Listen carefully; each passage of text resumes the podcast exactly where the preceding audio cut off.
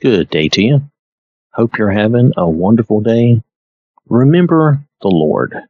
Remember the Lord in these times. Pray and study His Word daily. With all the problems and issues in the world, it is easy to forget. All the bad things that seem to scream and demand our attention. But don't be overwhelmed or afraid. We are not alone in this life. Proverbs chapter 3 verses 25 and 26. Do not be afraid of sudden terror, nor of trouble from the wicked when it comes. For the Lord will be your confidence, and will keep your foot from being caught. These hard times come to all of us.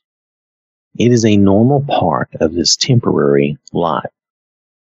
But when things worry us and stress us, remember that God is with us.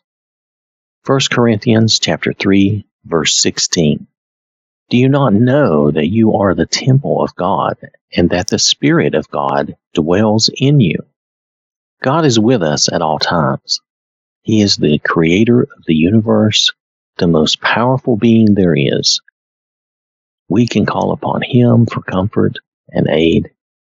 Psalm 27 verse 1. The Lord is my light and my salvation. Whom shall I fear? The Lord is the strength of my life. Of whom shall I be afraid? Whenever we feel we are on that boat in the middle of the ocean, maybe being tossed about by the storms we see raging around us, just imagine we can see Jesus walking on the water to us. Through the storm, he approaches, and he is saying to us now what he said to his followers in the past. Matthew chapter 14, verse 27. But immediately Jesus spoke to them, saying, Be of good cheer. It is I. Do not be afraid. Because the Lord will calm the storm and help us to pass through it to the other side. He will stand with us and watch over us during the day and the night. Psalm 42, verse 8. The Lord will command his loving kindness in the daytime, and in the night his song shall be with me, a prayer to the God of my life. Hebrews chapter 13 and verse 5.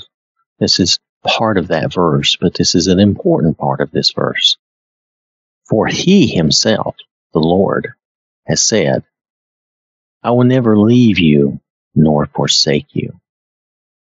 I want to thank you for listening. Hope you have a wonderful day.